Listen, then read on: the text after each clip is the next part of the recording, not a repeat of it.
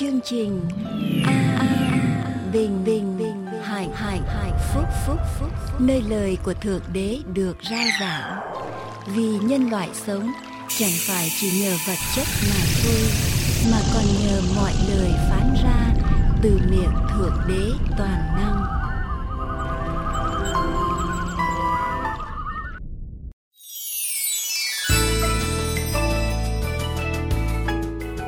Kính chào quý vị. Để bắt đầu chương trình hôm nay, xin kính mời quý vị lắng nghe lời Chúa qua mục sư Dương Quốc Tùng.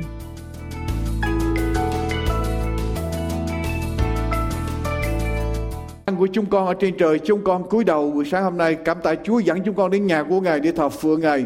Và trong giây phút này chúng con nài xin Đức Thánh Linh của Chúa giáng xuống trên chúng con. Đức Thánh Linh ban quyền năng đặc biệt ở trên lời của Ngài và phán với lại chúng con mỗi người, những người ở trong hội thánh, những người đang thờ phượng Chúa cùng với chúng con qua các hội thánh và qua internet.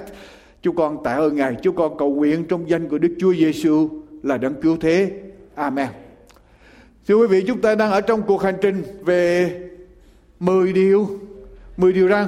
Và hôm nay chúng ta tiếp tục đi bài giảng thứ hai, phần thứ hai ở trong điều răn thứ 7. Hôm nay sẽ tiếp tục với phần thứ hai. Và phần thứ hai, điều răn thứ 7, nói về người chớ phạm tội tà dâm. Và đề tài tiếp tục là ngăn ngừa tà dâm. Điều răn thứ 7 nói rằng người chớ phạm tội tà dâm ở trong tuần vừa qua. Thưa quý vị, chúng ta học nghe qua phần thứ nhất, để cho ngăn ngừa ngoại tình, ngăn ngừa tà dâm. Quý vị nhớ chúng ta đã học qua 3 bước. Quý vị còn nhớ không? Bước đầu tiên là chúng ta phải nêu cao tiêu chuẩn thánh khiết của Đức Chúa Trời toàn năng. Thế giới chung quanh chúng ta, người ta có những tiêu chuẩn khác. Ngày hôm nay người ta hạ thấp cái giá trị của hôn nhân. Người ta coi thường cái vấn đề ngoại tình, người ta coi thường vấn đề tà dâm. Nhưng mà dân sự của Chúa, chúng ta phải làm một sự quyết định, là chúng ta phải nêu cao tiêu chuẩn thánh khiết của Chúa ở trong đời sống của chúng ta. Vì điều này rất là quan trọng thưa quý vị. Điều này là điều có thể ngăn chặn chúng ta nhận được ơn phước của thiên đàng. Điều này ngăn chặn sự hiện diện của Đức Thánh Linh trong đời sống của chúng ta. Và chúng ta phải làm sự quyết định này.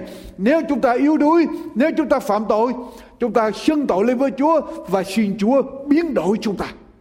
Xin Chúa đến để giúp cho chúng ta được nên thánh và nêu cao tiêu chuẩn thánh khiết của Chúa. Và điều thứ hai chúng ta cần làm là gì?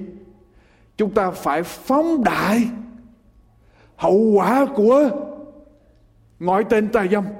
Tại vì đây là một điều rất là lớn, tôi sẽ tiếp tục nói ngày hôm nay. Phóng đại hậu quả, đây là một cái điều mà Chúa không cho phép xảy ra. Và khi chúng ta thấy hậu quả tai hại, chúng ta sẽ sợ và chúng ta sẽ tránh xa. Mỗi lần ma quỷ tới cám dỗ, chúng ta biết liền hậu quả của nó và chúng ta sẽ làm gì để tránh. Cho nên phóng đại hậu quả. Và điều thứ ba chúng ta cần làm là gì? Bảo trì hôn nhân của chúng ta. Quý vị biết không? Quý vị có xe quý vị phải bảo trì. Có hôn nhân quý vị cũng phải bảo trì. Xe quý vị bảo trì thì nó không hư. Hôn nhân quý vị bảo trì thì nó sẽ không có những tai nạn xảy ra. Phải không? Nếu mình có hôn nhân mình không chịu bảo trì, từ khi mà rắc rối xảy ra, lúc bây giờ mới chạy, lúc bây giờ mới cầu nguyện, lúc bây giờ mới đi gọi mục sư, lúc đó thì sao?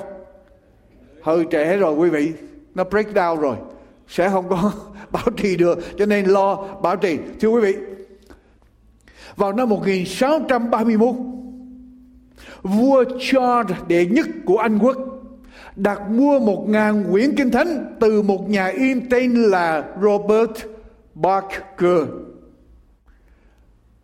Ở đây là một loại kinh thánh đặc biệt nhà vua đặt để mà nhà in này in cho nhà vua, một loại kinh thánh đẹp, toàn hảo, đặc biệt. Nhưng khi nhà in thực hiện xong cuốn kinh thánh để giao cho nhà vua, người ta tìm ra một cái lỗi không thể nào ngờ được. Và cái lỗi đó là ở trong điều răn thứ 7, nhà in bỏ sót chữ chớ. Thay vì ngươi chớ phạm tội tà dâm, thou shall not commit adultery, thì nhà in bỏ mất chữ not, chữ chớ. Và bây giờ trở thành ngươi hãy phạm tội tà dâm. Đây là một cái lỗi mà không thể tin được. Điều răn Thầy đọc đó là rằng ngươi hãy phạm tội tà dâm, và vua Charles Đệ Nhất nổi giận, phạt nhà in 300 sterling hay là 300 đồng Anh. Và đây là một số tiền rất là lớn ở trong thời lúc bây giờ. Cả đời người chưa chắc đã để dành được 300 sterling. Và nhà in phá sản. Nhà in phá sản đóng cửa. Sau đó nhà vua ra lệnh đốt hết 1.000 cái ấn bản, cái bản Kinh Thánh đặc biệt đó. Nhưng mà có một số thoát được. Và quý vị biết cách đây vài năm, một cuốn trong những cuốn mà thoát không bị đốt, người ta mua với giá 89.500 đô la cho một cái cuốn Kinh Thánh mà điều răn thứ 7 bị mắc chữ đừng, ngươi chớ. Thưa quý vị, ngươi chớ phạm tội tà dâm hay ngoại tình. Đây là một trong những đề tài khó giảng cho ngày hôm nay. Mà tôi lại làm một bài giảng tuần rồi và thêm một bài giảng ngày hôm nay nữa. Vì lý do tại sao? Vì cái danh từ ngoại tình, tà dâm không còn được sử dụng ngày hôm nay. Quý vị có để ý không? Ngày hôm nay nếu giữa vợ chồng có chuyện lục đục, có chuyện ngoại tình, người ta gọi đó là có một cái affair, có một cái công chuyện. Có một cái công chuyện. Cái danh từ này không còn sử dụng được nữa. Hay là người ta nói rằng đây là một giây phút bồng bột, hay là một công việc. Có một vị mục sư kể lại, lần đầu tiên khi tôi giảng về điều răn này, tôi rất là lưỡng thử. Không phải là tôi sợ cái đây là cái điều khó nói, nhưng mà tôi thấy ở trong hội thánh của tôi lúc bây giờ không có thích hợp để cho tôi giảng về điều răn thứ 7. Ngươi chớ phạm tội tà dâm ngoại tình. Lý do tại sao? Tại vì trong hội thánh của tôi lúc bây giờ 50% tín hữu là trên 80 tuổi. Cho nên một mục sư bây giờ, ông nói rằng không lý tôi phải giảng điều này, họ có cần phải nghe hay không? Và mục sư nói rằng nhưng mà tôi đang đi ở trong cái loạt bài giảng 10 điều răn, mà bây giờ tới điều răn thứ 7 mà tôi không giảng thì khó chịu quá, bỏ một phần của lời Chúa. Cho nên mục sư hôm đó mới chia sẻ với hội thánh, tôi không biết tôi cần phải giảng bài giảng về điều răn thứ 7 cho hội thánh nữa hay không. Sau khi chương trình thờ phượng xong, mục sư kể lại, tôi nhận rất là nhiều lời nhắn, rất là nhiều tin nhắn. Và tất cả đều nói với tôi rằng không phải có tuyết ở trên mái nhà là không có lửa ở trong lò sưởi. Mà chúng ta nghĩ lại, mà tuyết mà ở trên mái nhà thì sao? Thì lò sưởi sẽ còn nhiều lửa hơn nữa để cho nóng, phải không? Cho nên một sư quyết định giảng. Thưa quý vị, Kinh Thánh định nghĩa hôn nhân là gì? Kinh Thánh định nghĩa hôn nhân là gì? Thưa quý bạn chị em, hôn nhân là gì? Hôn nhân là một sự kết hợp thánh khiết giữa một người nam và một người nữ ở trước mặt Đức Chúa Trời. Quý vị nghe lại, hôn nhân là gì? Hôn nhân là một sự kết hợp thánh khiết ở giữa một người nam và một người nữ ở trước mặt Đức Chúa Trời. Và ở trong Kinh Thánh, thưa quý vị, ở trong Kinh Thánh, chữ tà dâm hay ngoại tình là gì? Chữ tà dâm hay ngoại tình trong Kinh Thánh có nghĩa là trộn lại sự hòa lẫn, sự trộn giữa một chất hèn hạ dơ bẩn với một chất trong sạch. Tôi lặp lại, ngoại tình có nghĩa là gì? Tà dâm có nghĩa là gì? Ở trong Kinh Thánh, ở trong chữ tà dâm ở trong tiếng Hebrew có nghĩa là gì? Có nghĩa là trộn giữa một cái chất sạch với lại một cái chất dơ, trộn lại với nhau, và đó là tà dâm. Và bất cứ sự hiệp một nào mà không giữa một người nam với một người nữ ở trước mặt Chúa trong hôn nhân thì Kinh Thánh gọi đó là tà dâm hay ngoại tình. Và quý vị biết không, Kinh Thánh lên án điều này rất nặng. Nếu quý vị đọc lại Lê Vi Ký đoạn 18, quý vị sẽ thấy rằng dân Canaan, 7 giống dân ở tại Canaan bị hủy diệt là tại vì Chúa nói rằng họ phạm những cái tội gớm ghiếc này. Và nổi trong những cái tội mình nổi bật của dân Canaan là đồng tính luyến ái, khiến cho đất phải mửa họ ra, Tức là đất không chịu nổi, đất không thể cho họ sống được ở trong đó. Và Đức Chúa Trời phải dùng dân Do Thái tới để tiêu diệt 7 giống dân này. Tại vì họ đã phạm những điều đó này, phạm quá gớm ghiếc trước mặt Chúa. Là nếu chúng ta đọc ở trong Lê Vi Ký đoạn 18, chúng ta sẽ biết thêm về những vấn đề này. Các Ra-bai kể lại chuyện rằng khi mà Đức Chúa Trời tính ban 10 điều răn cho Môi-se, Đức Chúa Trời lúc bây giờ mới mời các thiên sứ tới để thảo luận, để trước khi Chúa ban 10 điều răn cho Môi-se. Và khi bàn tới điều răn thứ 7, các thiên sứ mới nói với Chúa rằng: thưa Chúa, điều răn này quá khó khăn và hẹp hòi quá. Đức Chúa Trời mới hỏi các thiên sứ rằng tại sao vậy? Các thiên sứ mới trả lời rằng điều này có lẽ phản tự nhiên, vì các loài thú đồng, các loài chim trời, Chúa đâu có giới hạn nó, mà tại sao Chúa lại giới hạn loài người? Bây giờ Đức Chúa Trời mới trả lời với thiên sứ: nhưng loài người không phải là loài thú. Loài người được dựng nên thấp hơn thiên sứ một chút. Ở trong hình ảnh của Đức Chúa Trời toàn năng, loài người là sản phẩm tuyệt đỉnh của sự tạo thế của Chúa. Và loài người được dựng nên để thông công với Đức Chúa Trời. Cho nên muốn thông công với Chúa phải vui mừng, muốn thông công với Chúa phải tin tưởng, phải trung thành với Chúa. Và Chúa nói rằng nếu loài người không trung thành, không hạnh phúc, không tin tưởng lẫn nhau ở trong tình nghĩa vợ chồng, thì làm sao họ có thể tin tưởng được, trung thành được với ta? Nếu họ không trung thành với nhau ở trong hôn nhân, làm sao họ có thể trung thành được với ta?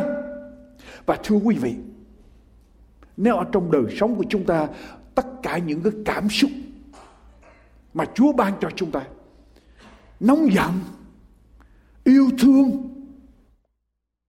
buồn rầu, tất cả những cảm xúc đó mà nếu không có giới hạn, không được kiểm soát, thì quý vị nghĩ chuyện gì xảy ra cho đời sống của chúng ta? Nếu tôi nổi giận và tôi cứ việc nổi giận, giận như thế nào giận, mặc sức để nổi giận, không có cái gì kềm chế trở lại, thì quý vị biết tai hại như thế nào không?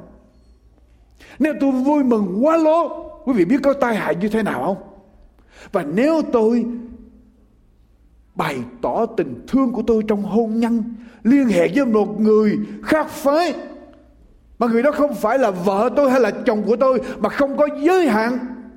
Quý vị có biết một con sông mà không có cái bờ, không có hai bờ nghĩa là sao? Dòng nước đó cứ việc chảy lan tràn và sẽ bị hủy diệt tất cả, sẽ đem lại sự hủy diệt tất cả. Bởi vậy cho nên trong nhà chúng ta phải có tường, có cửa. Chung quanh nhà chúng ta phải có hàng rào. Lý do tại sao? Để bảo vệ, để đem lại hạnh phúc, để duy trì, để đem lại sự bình an, an toàn cho đời sống của chúng ta. Nếu chúng ta phá những bức tường, phá những hàng rào đó, chúng ta sẽ đem lại sự hủy diệt, bất an cho đời sống. Và hôn nhân cũng vậy. Chúa ban cho món quà hôn nhân giữa vợ với chồng. Và Chúa nói rằng chỉ có vợ với vợ chồng.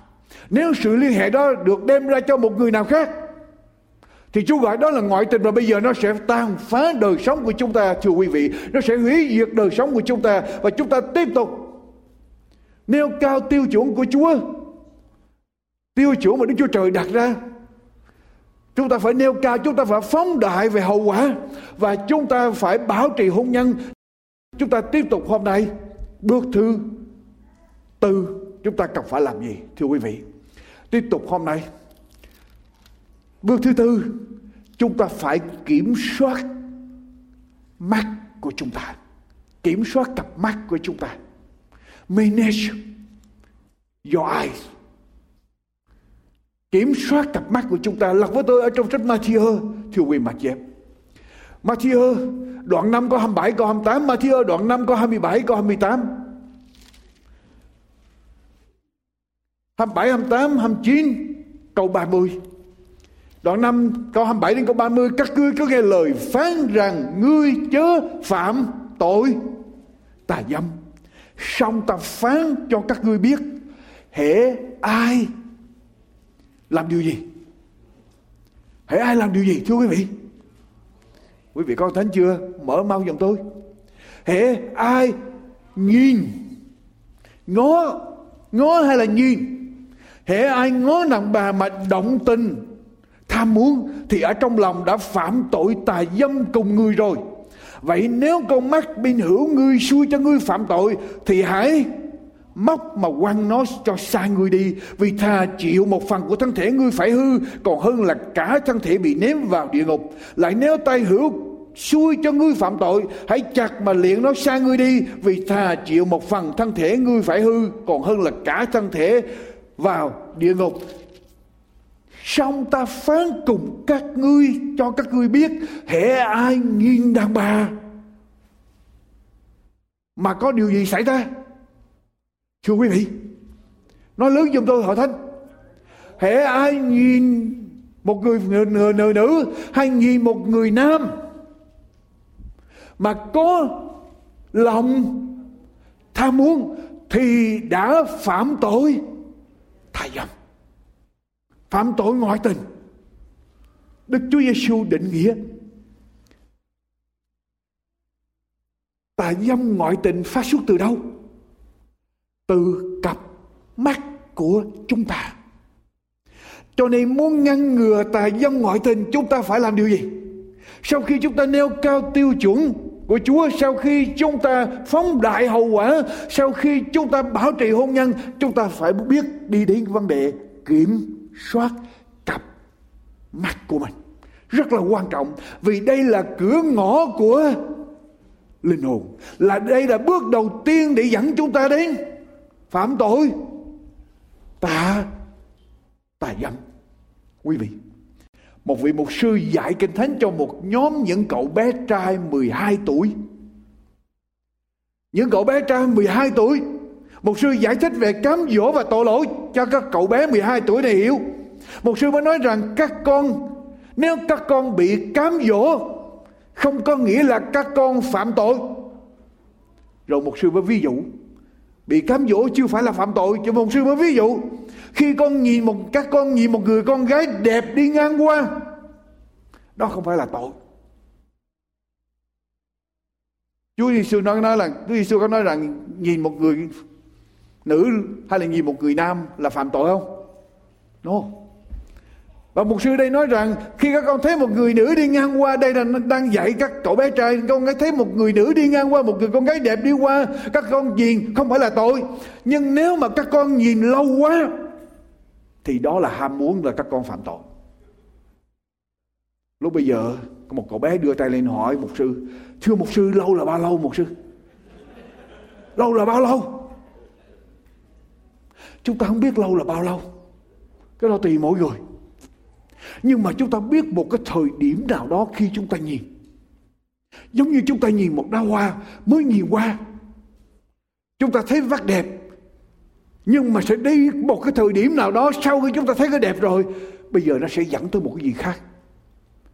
Và chúng ta khi mà bắt đầu dẫn tới một cái tư tưởng gì khác, một cái tư tưởng bậy bạ gì khác, thì bây giờ cái gì nó trở thành gọi là ham muốn. Và Đức Chúa Giêsu nói rằng bây giờ chúng ta đã phạm tội tà dâm. Quý vị, tôi chỉ nói với quý vị điều này, chúng ta không thể nào cấm một con chim bay ở trên đầu của chúng ta, phải không? Chim muốn bay là bay, mình đâu có cấm được. Một cái tư tưởng đi qua, quý vị thấy một người nữ, một người nam đi qua, quý vị nhìn, đó là một cái chuyện tự nhiên. Nhưng mà quý vị có thể cấm con chim làm gì? Làm tổ trên đầu của mình. Khi bắt đầu quý vị nhìn mà bắt đầu chăm là bây giờ bắt đầu phải làm gì? Lo ngoảnh mặt đi chỗ khác, lo che mắt trở lại, lo nhắm mắt trở lại. Tại vì có chừng nhìn lâu quá, nó bắt đầu sẽ dẫn đến tội lỗi.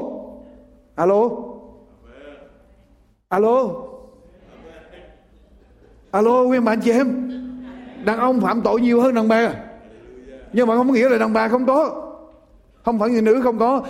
Nhìn vừa đủ thôi. Đừng có nhìn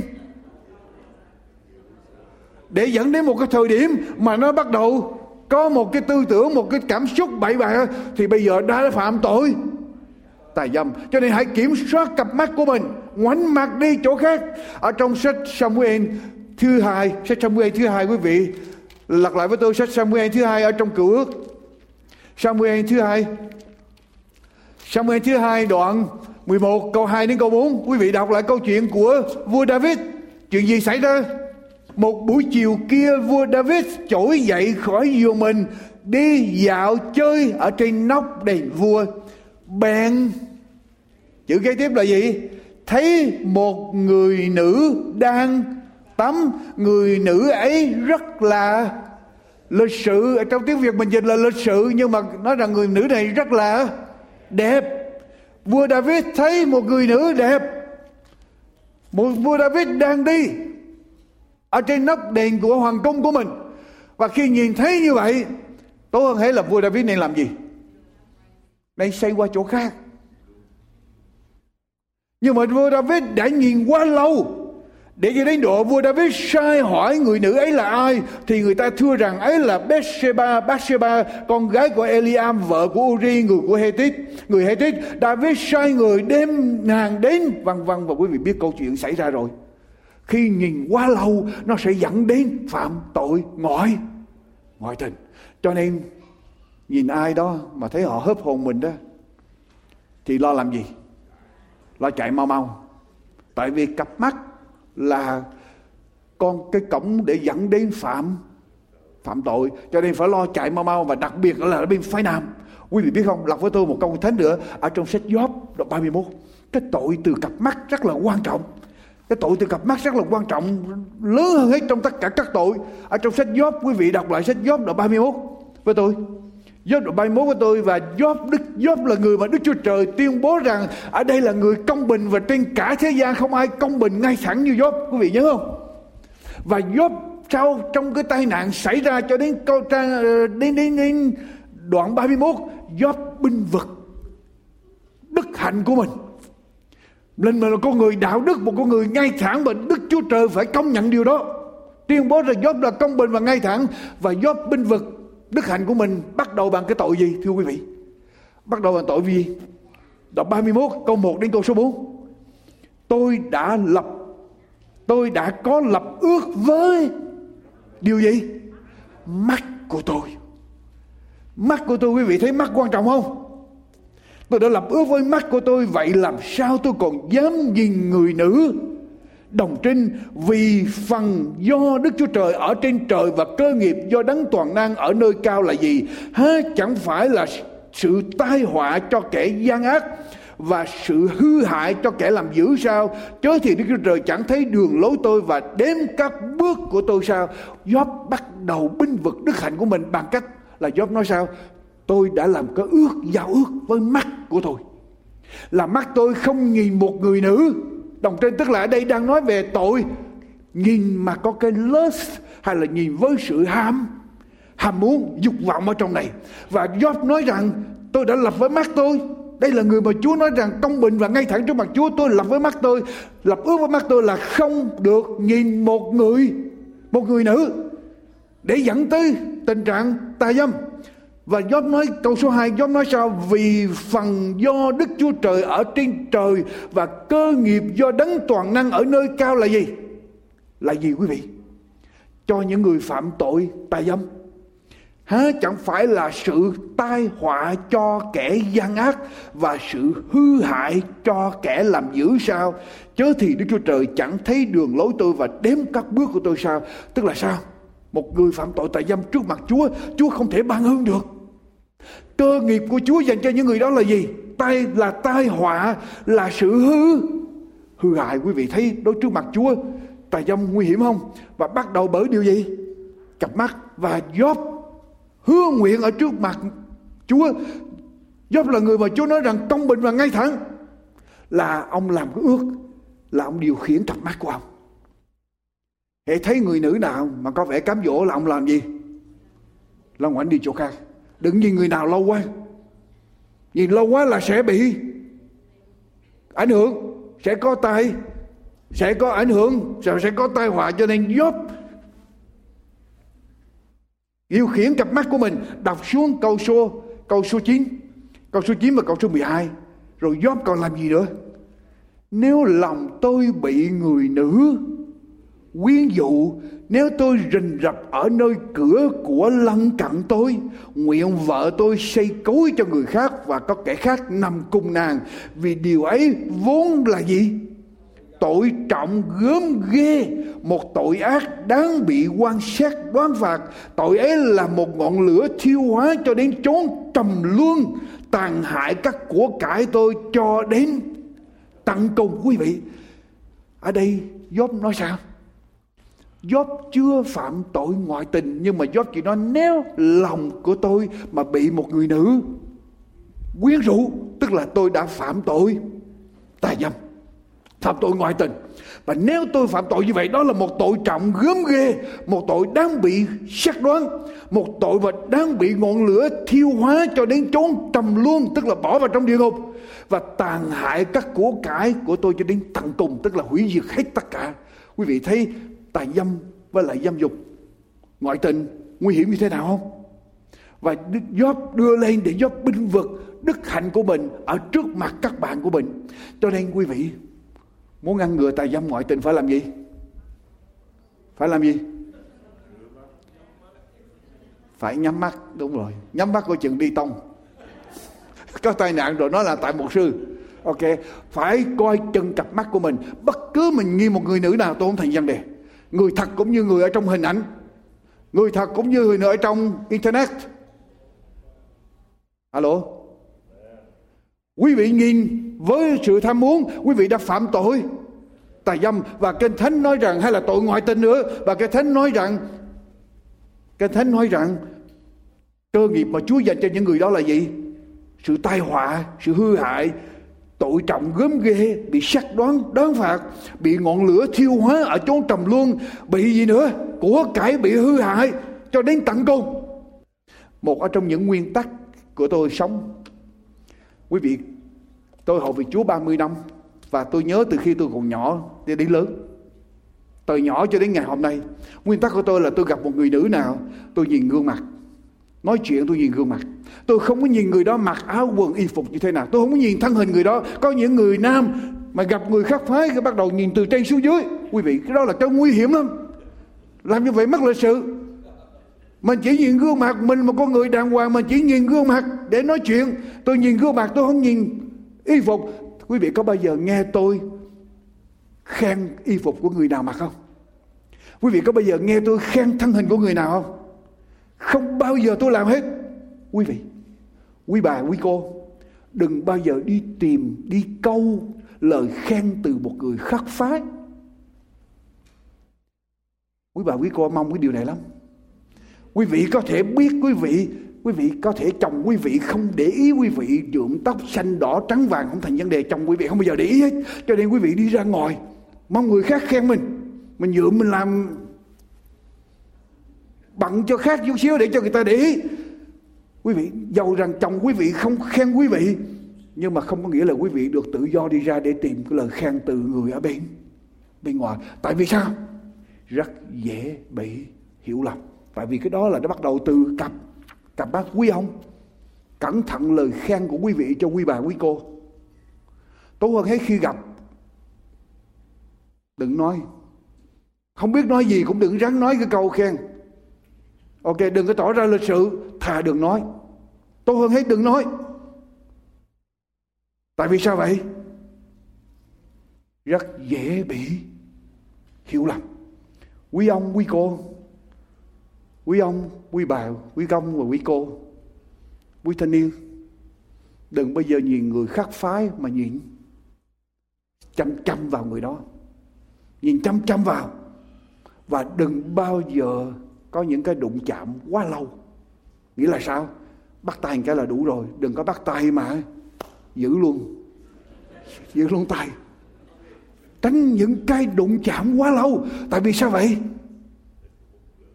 Gây ra hiểu lầm, và sẽ có những cái cảm giác rồi gây ra đi đến ngoại. Quý vị ngồi im hết hả? Quý ông, quý cô, đừng bao giờ đi tặng quà cho người khác phái. Đi tặng quà cho người khác phái, ngoại trừ tặng chung cho cả hai vợ chồng Tại vì sao vậy? Tôi mua một món quà mà tôi tặng cho một người khác phái, cho một cô nào trong hội thánh, tự nhiên tôi tới tôi đưa. Quý vị biết có chuyện gì xảy ra không? Rất dễ bị hiểu lầm. Mục sư có cảm tình đặc biệt với mình, cái đó là càng chết nữa, phải không? Cho nên đừng có tặng quà, đừng có tặng quà riêng cho người khác phái của mình. Nếu quý vị không muốn bị ong chích thì quý vị phải làm gì? Tránh xa tổ ong đi. Đã không muốn bị ong chích mà cứ tới gần tổ ong thì một ngày nó chích cho chết. Cho nên quý vị, nếu quý vị có những người bạn mà họ không biết tôn trọng hôn nhân của họ, không biết quý hôn nhân của họ, tốt hơn hết là không nên làm bạn với những người đó, phải không? Nếu những người bạn mà họ coi thường hôn nhân của họ thì những người đó họ rất dễ ngoại tình. Cho mình tiếp xúc với người đó là mình mở cửa cơ hội cho ma quỷ cám dỗ. Cho nên tránh xa, cho không thì chúng ta sẽ rất dễ bị cám dỗ. Thưa quý vị, ngày hôm đó trong hội thánh, mục sư kêu gọi một số tiền dân, một cái quỹ tiền dân đặc biệt, chắc bữa nào tôi cũng phải làm. Mục sư cần một số tiền để mà cứu trợ, và mục sư kêu gọi cái quỹ cứu trợ đặc biệt.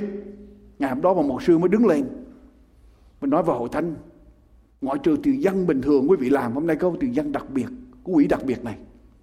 Và mục sư mới nói như thế này: ngày hôm nay tôi thấy có một người đến ve vãn vợ của một người khác ở trong hội thánh, và nếu người đó không chịu bỏ vào ở trong tiền dân đặc biệt này một số tiền thì tôi tuần tới tôi sẽ nêu tên người đó ra ở trước hội thánh.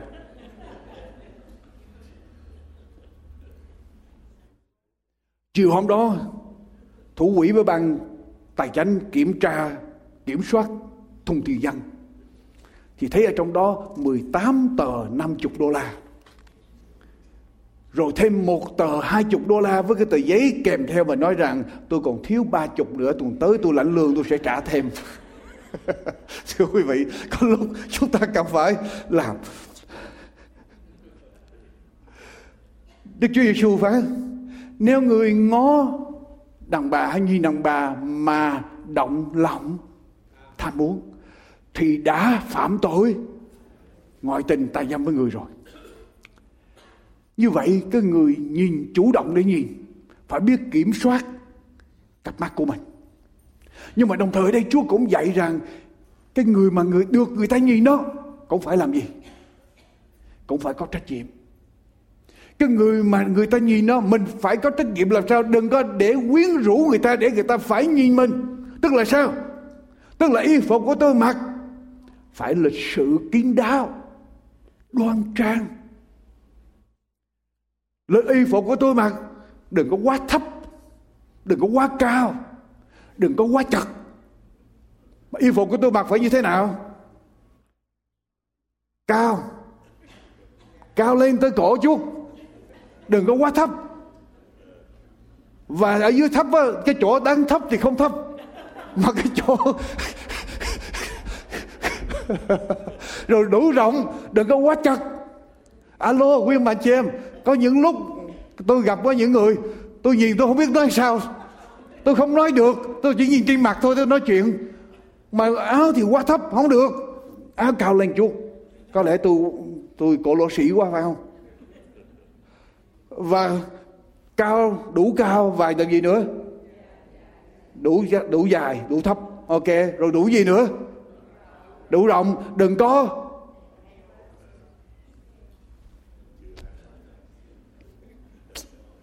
Ngày hôm nay tôi không biết nói sao.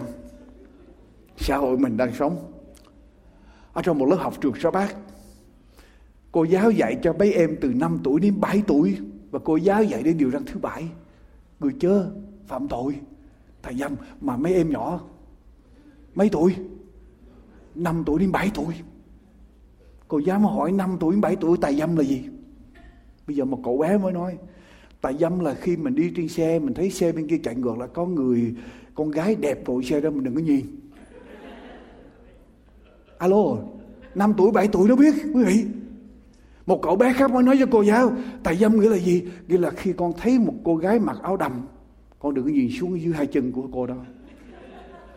Nó hiểu, nó biết. Và quý vị biết không, ở trong hội thánh của mình, con gái tôi nó đi về, nó kể lại cho tôi một bữa chương trình thờ phượng ở đây. Mà nó kể đó, nó bà không thể ngờ được. Con hỏi, tôi hỏi nó chuyện gì? Nó nói là tối bữa hôm sau con ngồi dưới là con nghe giảng trong giờ giảng. Mà ngồi bên cạnh của con là con bé Nì. Nó mới có 3 tuổi à. Tôi mới hỏi là chuyện gì? Bé Nì 3 tuổi, bây giờ tôi thấy có một cái cô đi vào trong này. Mà bữa hôm đó cái cô nó đi vào, đứng ở trên này tôi nhìn xuống tôi nói thật. Bằng cái mini jeep quá cao, thiếu vải. Cô đi vào đây. Và con bé Nì nó 3 tuổi nó ngồi bên dưới. Nó thấy như vậy đó. Ăn bận như vậy. Nó chặt xong rồi nó ăn mặc như vậy. Nó mấy tuổi? 3 tuổi mà sao nó biết được vậy? Đức Chúa Trời đặt một cái gì đó ở trong lòng của con trẻ. Bởi vậy Đức Chúa Trời mới nói rằng nước thiên đàng thuộc về con trẻ. Nó biết, nó ý thức được quý vị. Đừng coi thường. Mình cũng biết đó chứ không phải là không. Nhưng mà nhiều lúc mình biết nhưng mà mình muốn làm cái đường khác. Mình biết cái gì đúng chứ không phải là không. Phải không? Đâu cần một sư phải giảng bài giảng như vậy. Và ngày hôm nay quý vị biết chuyện gì không? Ngày hôm nay có nhiều lúc mình nhìn mình không biết đàn bà. Đàn bà không ra đàn bà, đàn ông cũng không ra đàn ông. Mà nhìn không biết đàn gì nữa. Mà cái đó là cái nguy hiểm vô cùng. Mà Đức Chúa Trời cũng rất là kỹ vấn đề này. Đàn ông thì phải mặc giống như đàn ông, đàn bà phải ăn mặc giống như của đàn bà. Đừng có đàn bà mặc của đàn ông mặc của đàn bà. Chúa không muốn chuyện đó. Giả nam, giả nữ là cái mà Chúa rất là kỹ. Phục truyền Luật Lệ Ký đoạn 22 câu số 5. Phục truyền Luật Lệ Ký đoạn 22 câu số 5 Kinh Thánh nói sao? Người nữ không phép mặc quần áo của người nam và người nam cũng chẳng được mặc quần áo của người nữ, vì ai làm điều đó lấy làm gớm ghiếc cho Giê-hô-va Đức Chúa Trời của người. Quý vị, tại sao vậy? Đức Chúa Trời là đấng rõ ràng, đấng chân thật. Phải là phải, không là không. Cái gì nó ra cái đó. Chúa không có đánh lặng con đen làm cho người ta lầm lẫn. Chỉ có ma quỷ mới làm cho người ta lầm lẫn. Giả này giả kia. Đức Chúa Trời không có giả. Đức Chúa Trời là thật. Cho nên Đức Chúa Trời muốn con cái của Ngài phải ăn mặc nam là nam, nữ là nữ. Đừng có nam mặc giả nữ, nữ mặc giả nam. Tại vì những cái điều đó nó không đúng là tinh thần con cái của Chúa. Và Chúa lấy làm gớm. Gớm biết kiểm soát cái gì? Kiểm soát mắt. Quan trọng không? Thưa mà anh chị em, quan trọng lắm. Nếu mà bước đầu tiên mà quý vị không kiểm soát đó, giết con rắn với lại giết cái trứng rắn cái nào dễ hơn? Giết trứng rắn dễ hơn. Cho nên nó mới chớm lên là lo kiểm soát mắt của mình để mình khỏi có phạm tội. Ok, bước kế tiếp. Điều thứ 5, kiểm soát cảm xúc và tư tưởng của chúng ta. Kiểm soát cảm xúc và tư tưởng của chúng ta. Đa số những vụ ngoại tình hay tà dâm xảy ra, quý vị biết xảy ra từ ai không? Không phải giữa hai người xa lạ. Tôi lặp lại, không phải đùng một cái một ngày mà quý vị đi ra quý vị phạm tội tà dâm ngoại tình. Không bao giờ có chuyện đó hết. Nó phải có một cái tiến trình. Một thời gian quý vị thấy, quý vị nhìn, quý vị stare, quý vị chăm ngó chăm. Rồi nó dẫn đến quý vị làm gì? Bắt đầu có những cái cảm xúc. Đa số những vụ ngoại tình hay tà dâm xảy ra ở giữa những người là bạn thân thiết, close friends, hay là những người cùng làm chung ở trong sở, ở trong hãng. Alo, quý vị đi làm ở trong hãng, trong sở. Có những người cùng làm chung với mình. Coi chừng. Và còn gì nữa? Và những người ở trong vòng bà con mà gần gũi. Đa số những vụ ngoại tình, tà dâm xảy ra với những người thân thiết, làm việc chung với nhau, bà con hay là bạn hữu thân thiết. Cho nên quý vị tránh đừng bao giờ lắng nghe người khác phái tới kể cho quý vị biết về hôn nhân của họ đau khổ như thế nào. Hôn nhân của họ gặp rắc rối như thế nào. Tránh. Họ đang có năng địa trong hôn nhân, họ tới họ kể chuyện, họ muốn kể tâm sự với quý vị. Tốt hơn hết là tránh và gửi họ đi gặp những nhà chuyên môn, những cố vấn chuyên môn. Lý do tại sao vậy? Tại vì khi tôi nghe, từ từ tôi sẽ có cảm xúc. Cho nên phải kiểm soát cảm xúc của chúng ta, tư tưởng của chúng ta. Hướng dẫn họ đến gặp những người chuyên môn, cố vấn chuyên môn. Coi chừng những cái tư tưởng này xảy ra trong đầu chúng ta. Chúng ta thấy tội nghiệp người đó. Người ta cô đơn, người ta đang đau khổ mà. Coi chừng tội nghiệp, rồi tội thế tới tội lỗi. Cho nên coi chừng cái tư tưởng tội nghiệp, người ta đang cô đơn, người ta đang đau khổ. Coi chừng cái tư tưởng đâu có ai biết chuyện này đâu, chỉ có mình với người đó thôi mà. Coi chừng cái đó là ma quỷ đang rỉ vào tai của mình. Và quý vị cũng có thể nghĩ rằng tại vì chồng tôi, vợ tôi không thỏa đáp được cho tôi, cho nên giờ tôi có quyền làm điều này. Có người khác sẵn sàng đáp ứng cho tôi điều này thì tôi sẵn sàng phạm tội. Quý vị coi chừng tội là tội. Và có những lúc quý vị sẽ nói rằng Chúa thông cảm cho con mà Chúa. Coi chừng. Không sao đâu Chúa ơi. Coi chừng có ngàn sao. Chúa luôn luôn yêu thương con mà. Cho nên dù cho chúng ta làm bất cứ điều gì Chúa sẽ yêu thương mà. Coi chừng đó là ma quỷ đang nói. Và Chúa sẽ tha thứ. Dầu cho con làm gì Chúa cũng sẽ tha thứ. Oh yes, Chúa tha thứ cho David phải không? Nhưng mà David có mang những vết thẹo không? Có mang hậu quả không? Yes, có hậu quả nặng lắm, tàn hại nguyên cả một triều đại của David luôn quý vị. Chúa tha thứ, nhưng mà hậu quả chúng ta phải mang. Cho nên cẩn thận quý bà chị em. Luôn luôn những vụ ngoại tình, nó luôn luôn đi 5 bước này. Tài dâm ngoại tình. Thứ nhất, bước đầu tiên, chi phối. Chi phối nghĩa là sao? Thay vì bây giờ mình chú ý vợ mình hay chồng mình bắt đầu không còn chú ý nữa, chú tâm tới nữa, mình bắt đầu chú ý ra chuyện khác, chú ý người khác, bắt đầu chi phối. Mà khi nào thấy bắt đầu chi phối vậy là coi chừng mình đang ở bước đầu tiên, chi phối, distraction, mình bắt đầu bị lôi cuốn, chi phối. Xong rồi, bước thứ hai, mình bắt đầu được attract. Bắt đầu attract tức là bắt đầu bị lôi cuốn vô một người khác phái với mình, chi phối. Xong rồi bắt đầu bị attract, bị lôi cuốn đến một người khác. Xong rồi bước thứ ba bắt đầu làm gì? Giao tiếp, interaction. Bắt đầu giao tiếp, nói chuyện. Rồi bước thứ tư bắt đầu làm gì? Transaction, bắt đầu trao đổi. Bắt đầu trao đổi với nhau. Và khi trao đổi với nhau rồi sẽ đi đến bước cuối cùng là gì? Hủy diệt, destruction. Quý vị đọc lại. Bắt đầu là gì? Distraction dẫn đến attraction, dẫn đến interaction, dẫn đến transaction và dẫn đến destruction.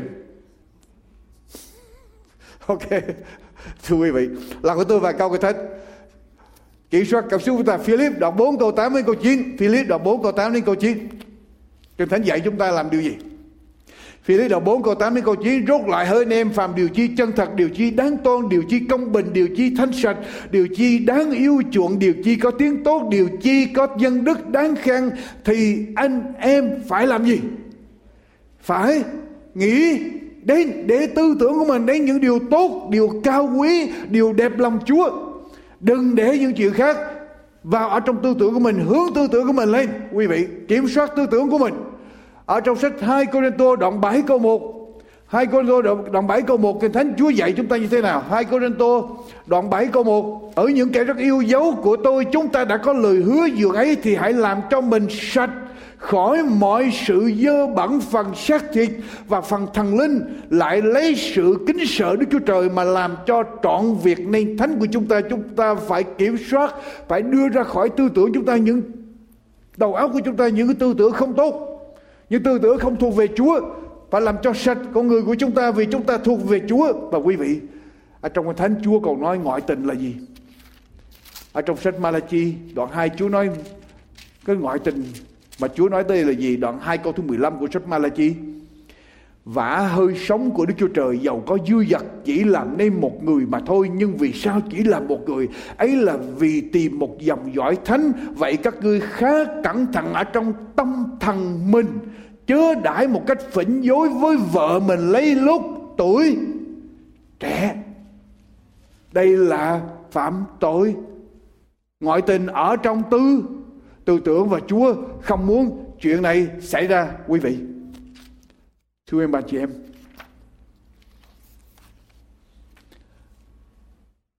có cách để chữa điều này không? Nếu một người đã phạm tội, nếu một người bây giờ bị addicted tức là gì? Nghiện, dính vào ở trong cái tà dâm này, có cách để chữa không? Có chữa được không, thưa quý vị? Có thể chữa được, thay đổi bản chất của người đó được không? Thay đổi cái nghiện đó được không? Nếu tôi bị dính vào ở trong nhớ người đàn bà và động lòng tham muốn này, có cách để chữa trị cho tôi được không? Có cách để chúng ta thoát ra được cái nô lệ này không, thưa quý vị? Ở trong cái thánh sách 1 Cô-rinh-tô đoạn 6 câu thứ 11, cái thánh nói như thế nào? 1 Cô-rinh-tô đoạn 6 câu thứ 11, đoạn 6 câu 9 đến câu thứ 11, cái thánh nói sao? Anh em há chẳng biết những kẻ không công bình chẳng bao giờ hưởng được nước Đức Chúa Trời sao? Chớ tự dối mình. Phàm những kẻ tà dâm, kẻ thờ hình tượng, kẻ ngoại tình, kẻ làm dáng yếu điệu, kẻ đắm nam sát, kẻ trộm cướp, kẻ hà tiện, kẻ say sưa, kẻ chửi rủa, kẻ chắt bóp đều chẳng hưởng được nước Đức Chúa Trời đâu.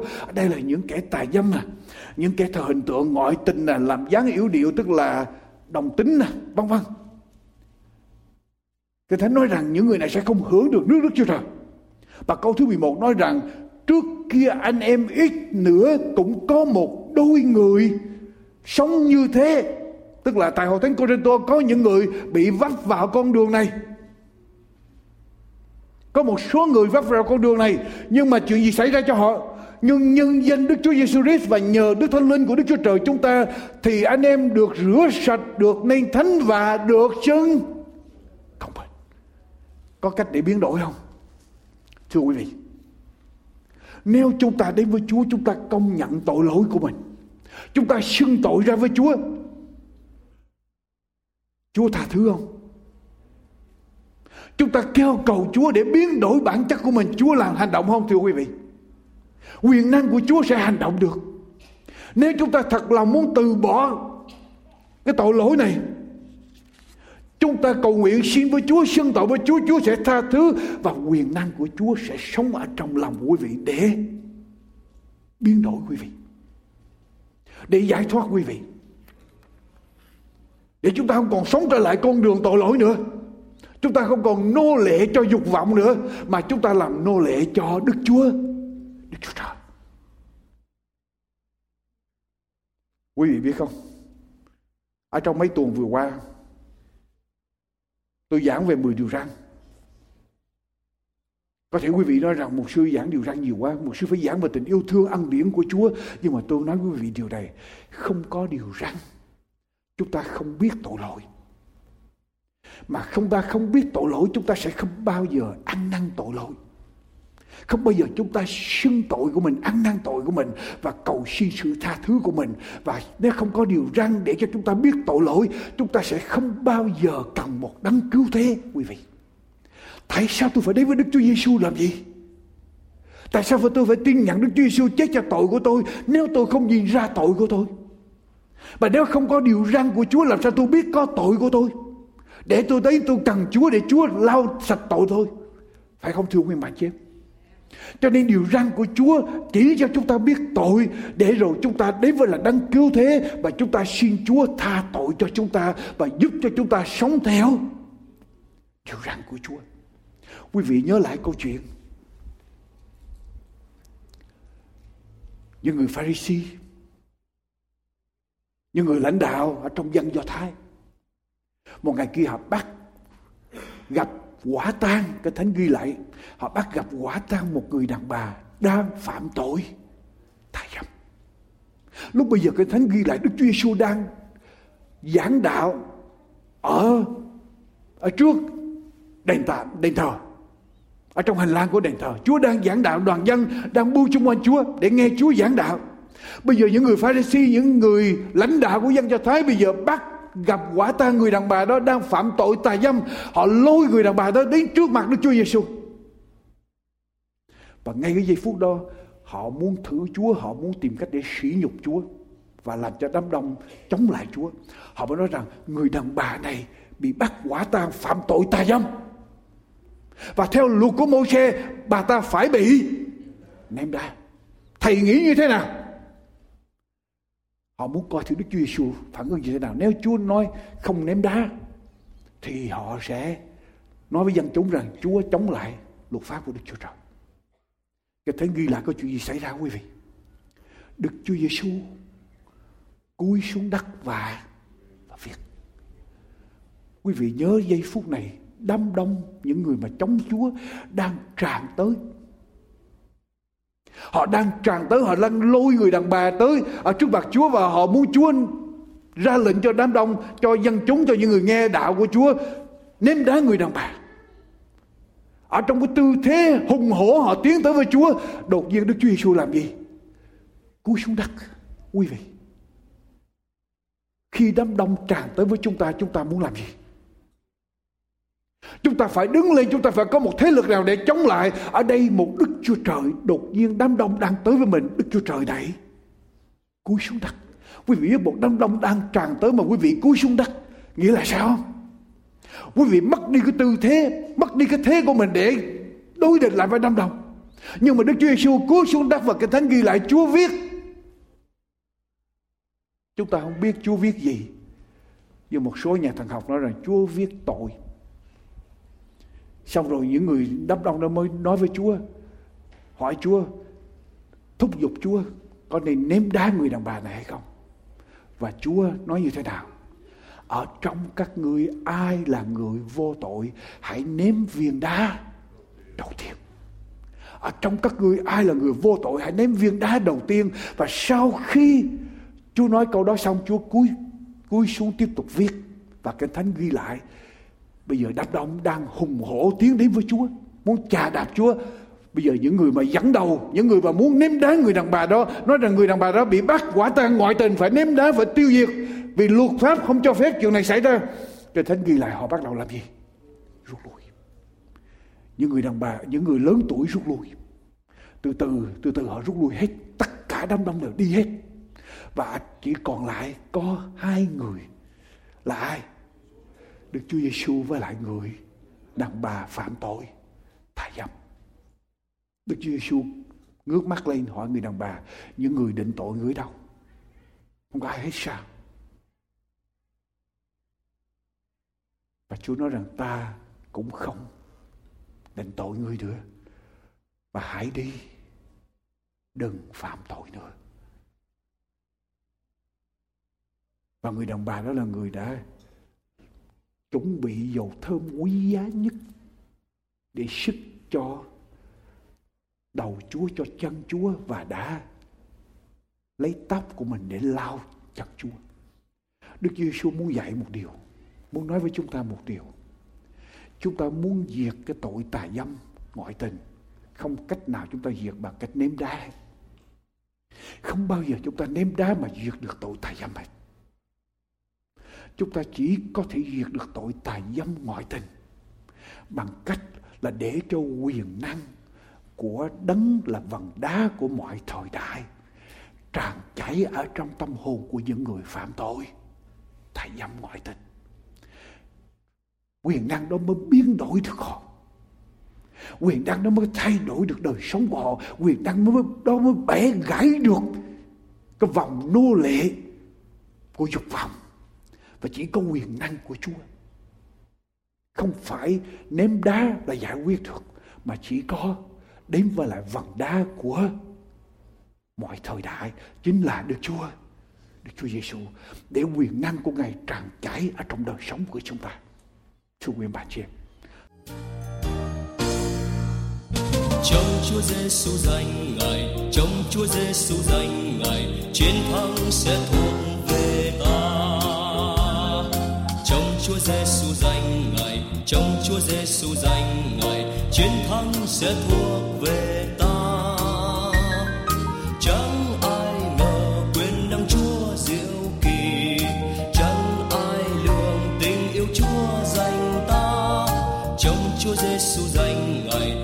Chúa Giêsu từ ái, chiến thắng sẽ thuộc về mình.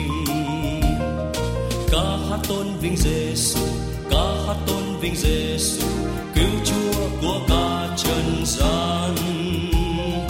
Ca hát tôn vinh Giêsu, ca hát tôn vinh Giêsu, cứu Chúa của cả trần gian. Chúa khuyên nài người mau đến bên Ngài, trời tràn ra khắp trần giới. Ca hát tôn vinh Giêsu, ca hát tôn vinh Giêsu, cứu Chúa của cả muôn loài.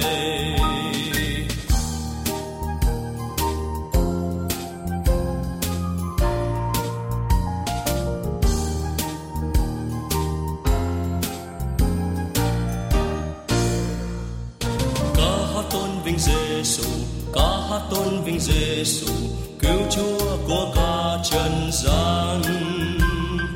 Ca hát tôn vinh Giêsu, ca hát tôn vinh Giêsu, cứu Chúa của cả trần gian. Chúa khuyên nài người mau đến bên Ngài, cứu ân trời tràn ra khắp trần giới. Ca hát tôn vinh Giêsu, ca hát tôn vinh Giêsu, cứu Chúa của cả muôn loài. Ca hát tôn vinh Giêsu, ca hát tôn vinh Giêsu, cứu Chúa của cả muôn loài.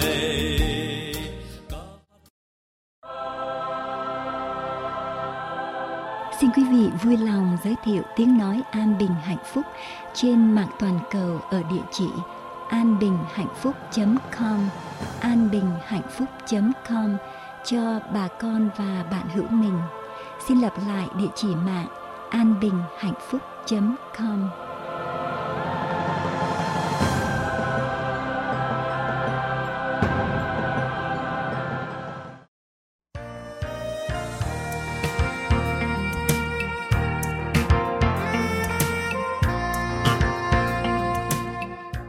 Chân thành cảm tạ quý vị đã dành thời giờ để theo dõi chương trình hôm nay. Mọi liên lạc xin vui lòng gửi về An Bình và Hạnh Phúc, PO Box 6130, Santa Ana, California 92706, hoặc quý vị có thể liên lạc với chúng tôi qua số điện thoại 1-888-901-4747,